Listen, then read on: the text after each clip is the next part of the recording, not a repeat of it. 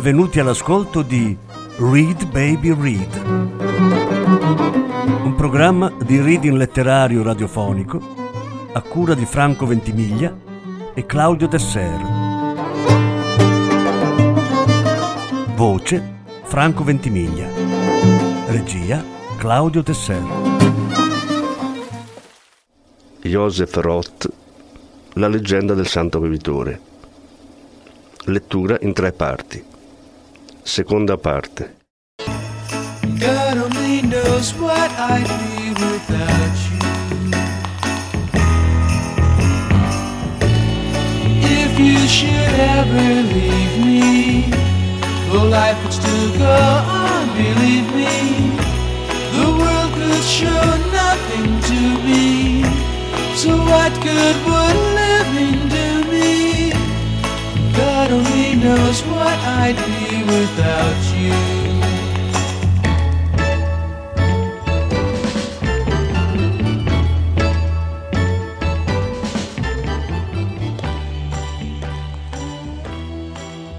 Così la mattina seguente arrivò ancora più presto degli imballatori. La padrona di casa era già in piedi, come il giorno prima, tutta vestita, con cappello e guanti, quasi non si fosse neppure messa a dormire, e gli disse gentilmente: Vedo che ieri ha seguito la mia raccomandazione e che davvero non si è bevuto tutti i soldi. Andres si mise dunque al lavoro, ma accompagnò anche la signora nella nuova casa in cui traslocavano e aspettò il ritorno del gentile signore Grasso, che gli pagò il compenso promesso. La invito ancora a fare una bevuta, disse il signore Grasso. Venga con me. Ma intervenne la padrona di casa e sbarrò decisamente il passo a suo marito, dicendo Ora si mangia. Così Andreas se ne andò via da solo. Beve solo e mangiò solo. Poi entrò ancora in due taverne per bere qualcosa al banco. Beve molto, ma non si ubriacò Stava attento a non spendere troppo perché l'indomani voleva andare, memore della sua promessa, nella cappella di Santa Maria di Batignolles e pagare alla piccola Santa Teresa almeno una parte del suo debito. Ciò nonostante, bevve quanto bastava per non riuscire a trovare con occhio sicuro e quell'istinto che solo la povertà conferisce l'albergo più economico del quartiere. Così trovò un albergo un poco più caro, neanche lì pagò in anticipo per via degli abiti logori perché era senza bagaglio, ma non gliene importava nulla e dormì tranquillamente fino al giorno inoltrato. Lo svegliò il rintronare delle campane di una vicina chiesa e subito seppe che giorno importante era quello, una domenica, e che lui doveva andare dalla piccola Santa Teresa a pagarle il debito. In un attimo si infilò i vestiti e si avviò a passi veloci verso la piazza dove era la cappella. Tuttavia non giunse a tempo per la messa delle dieci Già gli veniva incontro il fiume della gente che usciva di chiese. Domandò quando cominciava la prossima messa e gli fu detto a mezzogiorno. Si sentiva un po' a disagio, così in piedi, davanti all'entrata della cappella. Aveva ancora un'ora di tempo e non la voleva di certo passare per la strada. Si guardò intorno per cercare un posto dove aspettare e a destra, quasi di fronte alla cappella, scorse un bistrò e vi si avviò, deciso ad attendere lì l'ora che gli rimaneva. Ordinò un pernod con la sicurezza di chissà di avere del denaro in tasca e lo beve con la sicurezza di uno che ne ha già bevuti molti nella sua vita. Ne beve ancora un altro e un terzo, aggiungendo sempre meno acqua nel suo bicchiere. All'arrivo del quarto bicchiere non sapeva più se ne aveva bevuti due, cinque o sei. Non ricordava neanche più come mai era capitato in quel caffè da quelle parti Sapeva soltanto che lì aveva un impegno da assolvere, un impegno d'onore. E pagò, si alzò, uscì dalla porta con passo ancora sicuro, vide la cappella di fronte a sinistra e subito seppe di nuovo dove, perché e a che scopo si trovava lì. Stava proprio per muovere il primo passo verso la cappella quando udì all'improvviso chiamare il suo nome. Andreas! gridava una voce, una voce di donna. Giungeva da tempi ormai sepolti Egli si fermò e volse il capo a destra, da dove era venuta la voce, e subito riconobbe il viso per causa del quale era stato in prigione. Era Caroline. Caroline, benché avesse un cappello e un vestito che non le conosceva, il viso era quello. Ed egli non esitò a buttarsi nelle braccia che lei gli aveva subito aperto. Che incontro! lei disse. Ed era davvero la sua voce, la voce di Caroline. Sei solo? chiese. Sì, sono solo. Vieni, ci spiegheremo, lei disse. Sì, ma ho un appuntamento, lui rispose. Con una donna? lei chiese. Sì, disse lui timoroso. Con chi? Con la piccola Teresa, rispose. Ma lei non ha nessuna importanza, disse Caroline. In quel momento passò un tassì e Caroline lo fermò alzando l'ombrello. Subito dette un indirizzo al guidatore e prima ancora che Andreas se ne rendesse conto era seduta nella vettura a fianco di Caroline. E già andavano, già sfrecciavano via, come sembrava ad Andreas, per strade in parte conosciute, in parte sconosciute, in mezzo a chissà quali campi.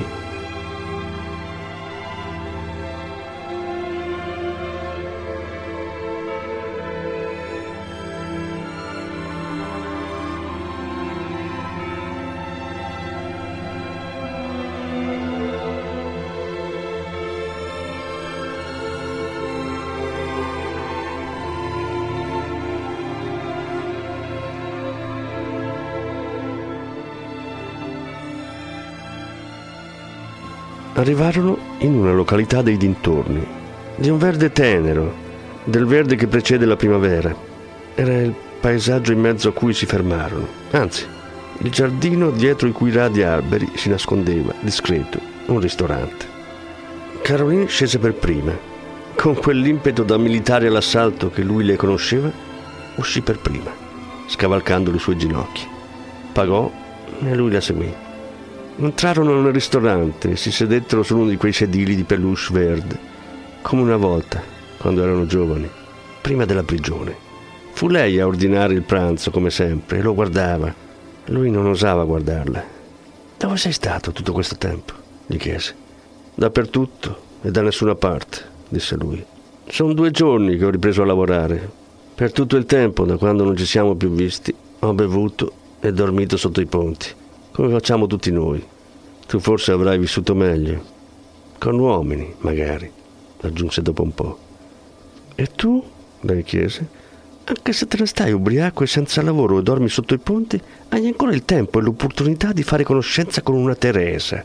E se per caso non fossi arrivata io, saresti andato proprio da lei. Andreas non rispose. Rimase in silenzio finché non terminarono di mangiare la carne, poi venne il formaggio e la frutta e bevuto l'ultimo sorso di vino dal suo bicchiere, lui ebbe di nuovo all'improvviso paura. Quella paura che tanti anni prima, al tempo della sua vita in comune con Caroline, aveva così spesso provato. E ancora una volta voleva sfuggirle e chiamò Cameriere il conto, ma lei lo interruppe. Questo cameriere riguarda me. Il cameriere, un uomo maturo di molta esperienza, disse Ha chiamato per prima il signore. Fu così Andreas a pagare. Nel far ciò aveva tolto tutto il denaro dalla tasca interna della giacca e dopo aver pagato constatò con un certo spavento, anche se mitigato dal vino bevuto, di non avere più l'intera somma che doveva la piccola santa. Ma di questi tempi mi succedono tanti miracoli uno dopo l'altro, disse fra sé, che sicuramente la settimana avventura riuscirò a mettere insieme e a restituire il denaro dovuto. Ma allora sei ricco, disse Caroline per la strada. Ti fai pure mantenere da questa piccola Teresa. Andreas non rispose.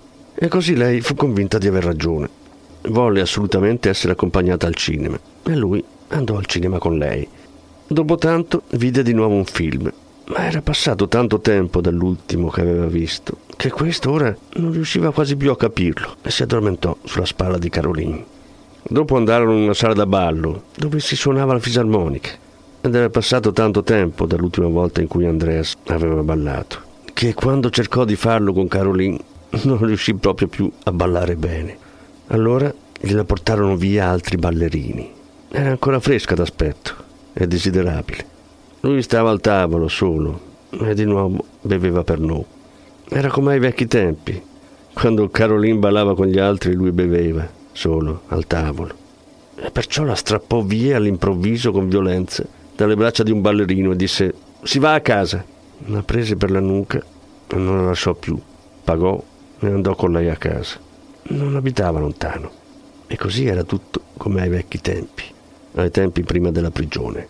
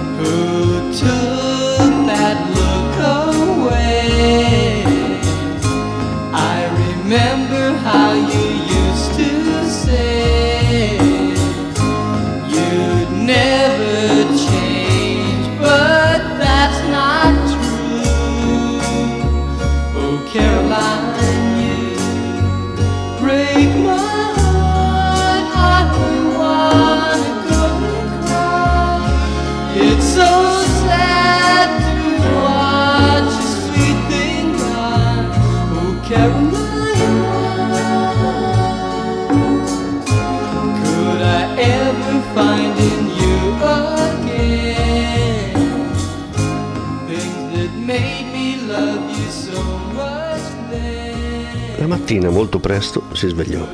Caroline dormiva ancora. Davanti alla finestra aperta cinguettava solitario un uccello. Per un po' rimase coricato con gli occhi aperti, non più di qualche minuto. In quei pochi minuti riflettei. Gli pareva che da lungo tempo non gli fossero successe tante cose strane come in quella settimana. D'un tratto volse il viso alla sua destra e c'era Caroline.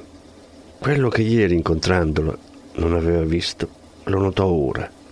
C'era fatta vecchia, pallida, gonfia, col respiro pesante. Dormiva il sonno mattutino di una donna che invecchia. Riconobbe il mutamento procurato dal tempo, che era trascorso anche per lui.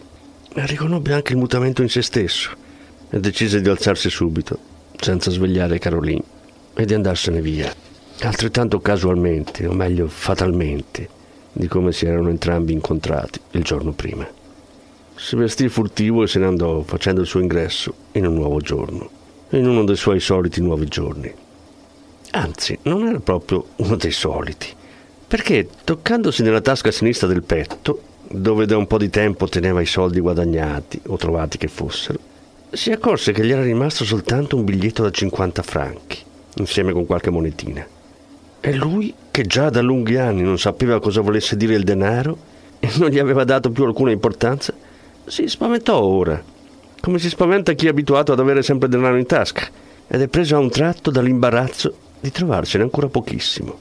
A un tratto, nelle strade deserte dell'alba, sembrò a lui, senza soldi da mesi innumerevoli, di essere diventato improvvisamente povero. E questo perché non sentiva più in tasca tutte quelle banconote che aveva posseduto negli ultimi giorni. I tempi della sua miseria gli apparivano molto lontani e aveva l'impressione di aver speso per Caroline, con spavalderia e anche con leggerezza, la somma che avrebbe dovuto garantirgli il tenore di vita che gli competeva. Era in collera con lei e a un tratto lui, che mai aveva dato importanza al fatto di possedere del denaro, cominciò ad apprezzarne il valore. Ad un tratto trovò che possedere 50 franchi era ridicolo per un uomo del suo valore e soprattutto sentì la impellente necessità, anche solo per chiarire con se stesso il valore della propria persona, di riflettere su di sé in pace davanti a un bicchiere di Pernod. Scelse, fra i locali più vicini, quello che più gli piaceva. Si sedette e ordinò un Pernod. Mentre lo beveva gli venne in mente che in fondo lui stava a Parigi senza permesso di soggiorno e guardò i suoi documenti. Così trovò che lo avevano proprio espulso, perché lui era arrivato in Francia come minatore e veniva da Olszowitz, nella Slesia polacca.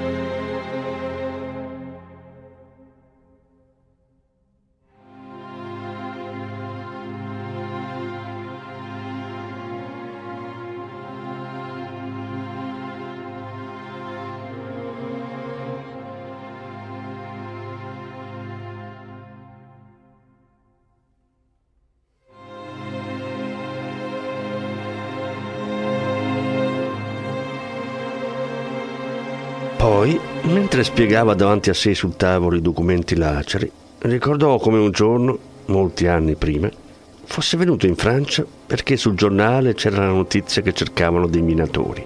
E lui aveva desiderato tutta la sua vita di andare in un paese lontano. E così aveva lavorato in una miniera di Quebec e preso alloggio presso dei suoi connazionali, i coniugi Shebiek.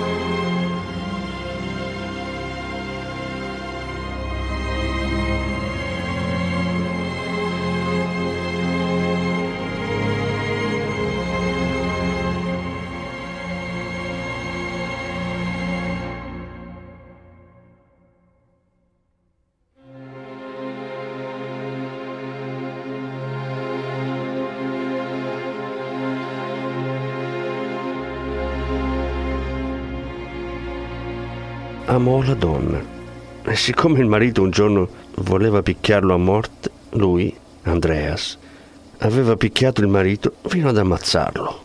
Poi era stato in prigione per due anni. Quella donna era appunto Caroline. A tutto ciò pensava Andreas, osservando i suoi documenti, ormai non più validi. E allora ordinò ancora un altro Pernod per la sua grande infelicità. Quando alla fine si alzò, sentì come una specie di fame quella fame che può salire solo chi beve.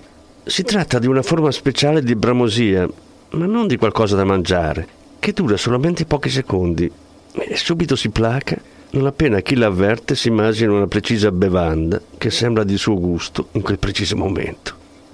Già da tempo Andreas aveva dimenticato il proprio cognome, ma ora, dopo aver guardato ancora una volta i suoi documenti, si ricordò che si chiamava Kartak, Andreas Kartak ed era per lui come se solo ora riscoprisse se stesso, dopo lunghi anni.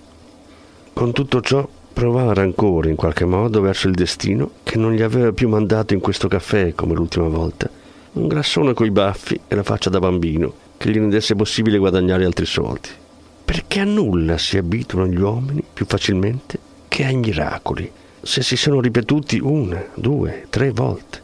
Sì, la natura degli uomini è tale che subito vanno in collera se non capita loro di continuo tutto quanto sembra aver loro promesso un destino casuale e passeggero. Così sono gli uomini. E che altro potremmo aspettarci da Andreas? Trascorse perciò il resto della giornata in diverse taverne e si adattò all'idea che il tempo dei miracoli, da lui vissuto, fosse passato, passato per sempre, e che ora fossero cominciati di nuovo i suoi vecchi tempi. È deciso quella lenta distruzione a cui i bevitori sono sempre pronti, ciò che i sobri non proveranno mai. Andreas tornò di nuovo sulle rive della Senna, sotto i ponti. Là dormì un po' di giorno e un po' di notte, come da un anno era sua abitudine, facendosi prestare ogni tanto una bottiglia di acquavite da questo o da quello dei suoi compagni di sventura, fino alla notte fra giovedì e venerdì. Quella notte infatti sognò che la piccola Teresa veniva da lui con l'aspetto di una fanciulla dai riccioli biondi e gli diceva perché non sei stato da me la scorsa domenica? E la piccola santa era proprio come tanti anni prima egli si era immaginato sua figlia. E lui non aveva figlie. In sogno disse alla piccola Teresa ma come mi parli? Hai dimenticato che io sono tuo padre? E la piccola rispose Perdona padre, ma fammi questo piacere e domenica mattina vieni da me nella chiesa di Santa Maria di Batignolli.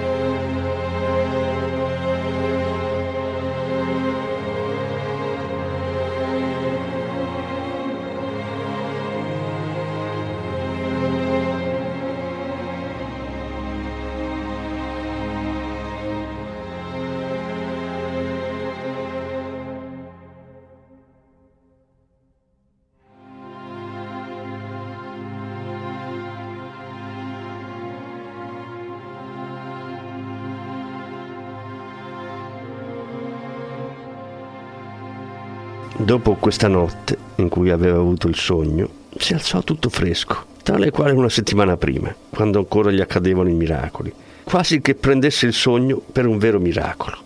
Anche questa volta pensò di lavarsi nel fiume, ma prima di togliersi la giacca si toccò nella tasca sinistra con la vaga speranza di poterci trovare ancora un po' di denaro, di cui magari non sapeva nulla. Si toccò nella tasca sinistra interna della giacca e la sua mano non trovò una sola banconota, bensì quel portafoglio di cuoio che aveva comprato qualche giorno prima. Lo tirò fuori. Era un portafoglio da poco, già usato, già barattato, come c'era da aspettarsi, un cuoio ruvido di bacchetta. Lo osservò, non ricordava più di averlo comprato, né quando. Come mai ce l'ho? si chiese. Alla fine l'aprì e vide che aveva due scomparti. Guardò in entrambi e in uno dei due c'era una banconota. La tolse dal portafoglio. Era un biglietto da mille franchi. Allora si mise i mille franchi nella tasca dei pantaloni, andò alla riva del fiume e senza curarsi dei suoi compagni di sventura, si lavò la faccia e perfino il collo quasi con allegria. Poi indossò di nuovo la giacca e fece il suo ingresso nel giorno. Cominciò la sua giornata entrando in una tabaccheria per comprare delle sigarette. Ne rimanevano ancora degli spiccioli che bastavano per le sigarette ma non sapeva in quale occasione avrebbe potuto cambiare i mille franchi, tanto miracolosamente trovati nel portafoglio.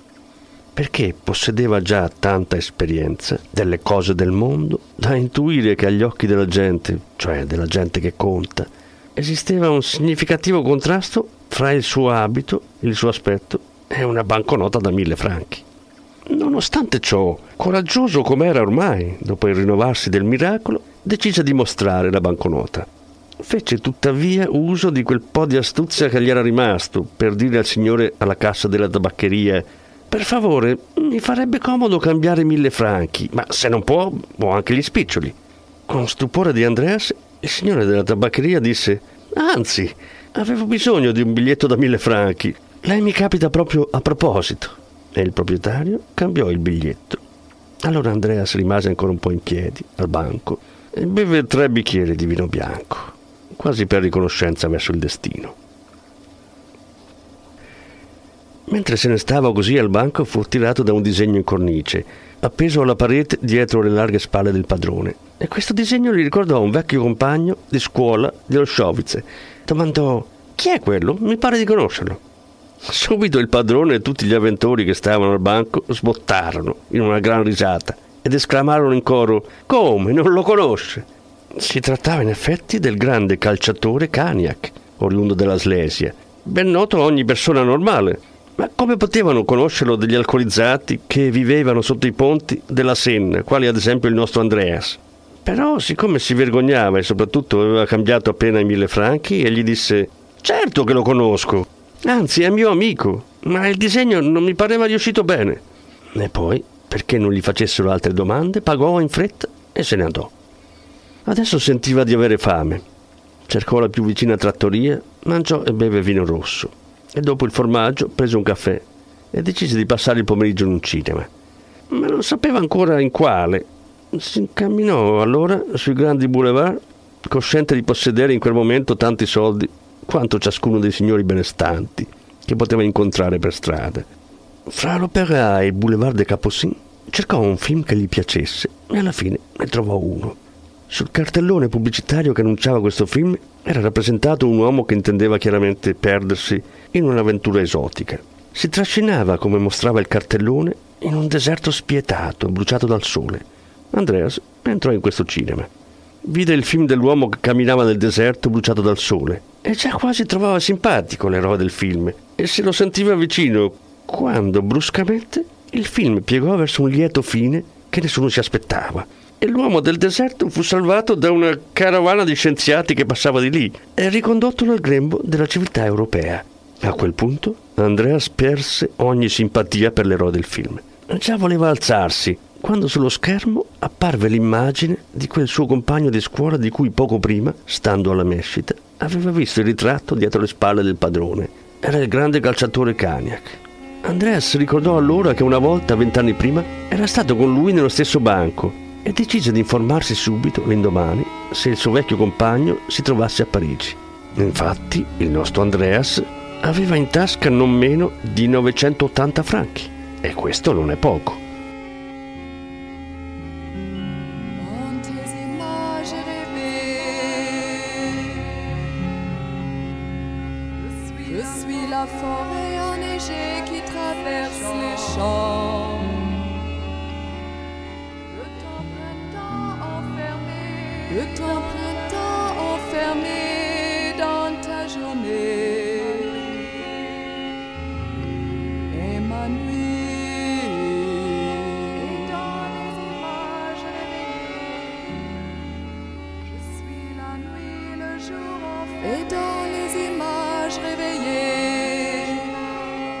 Je suis la nuit, le jour enfermé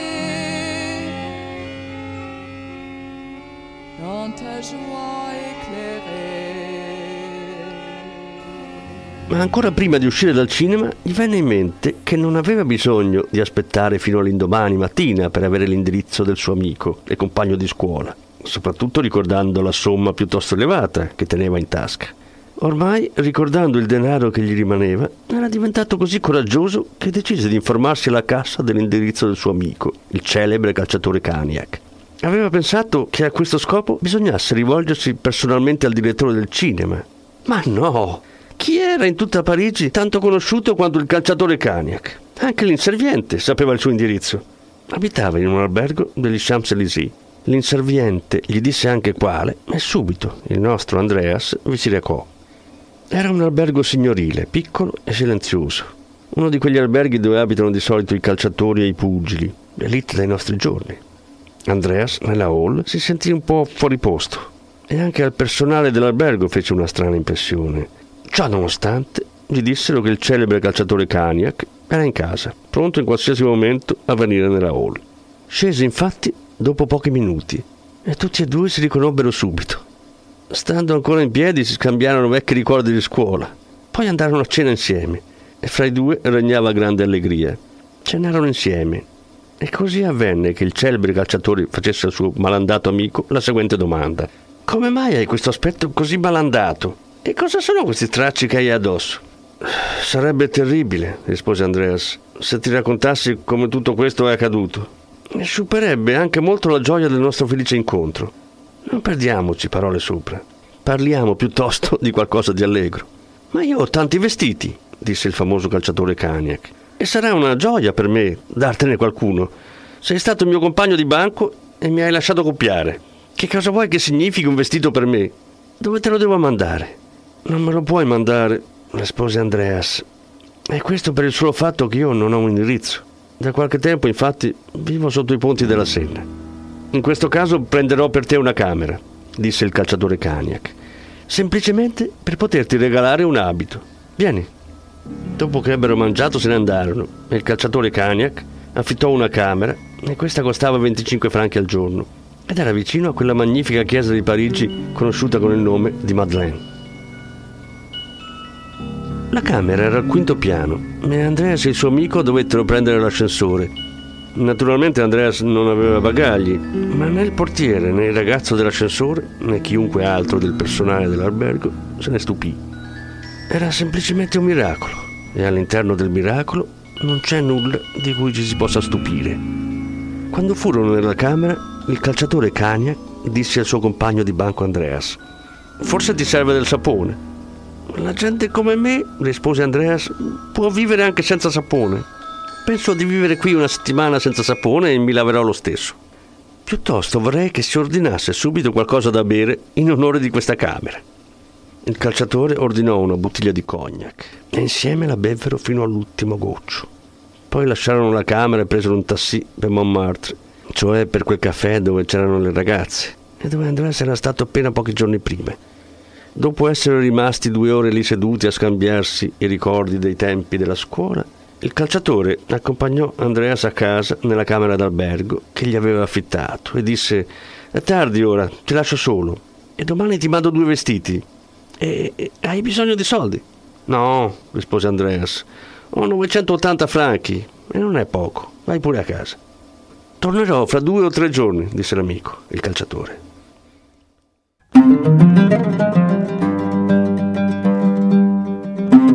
Avete ascoltato Read Baby Read, un programma di reading letterario radiofonico a cura di Franco Ventimiglia e Claudio Tesser.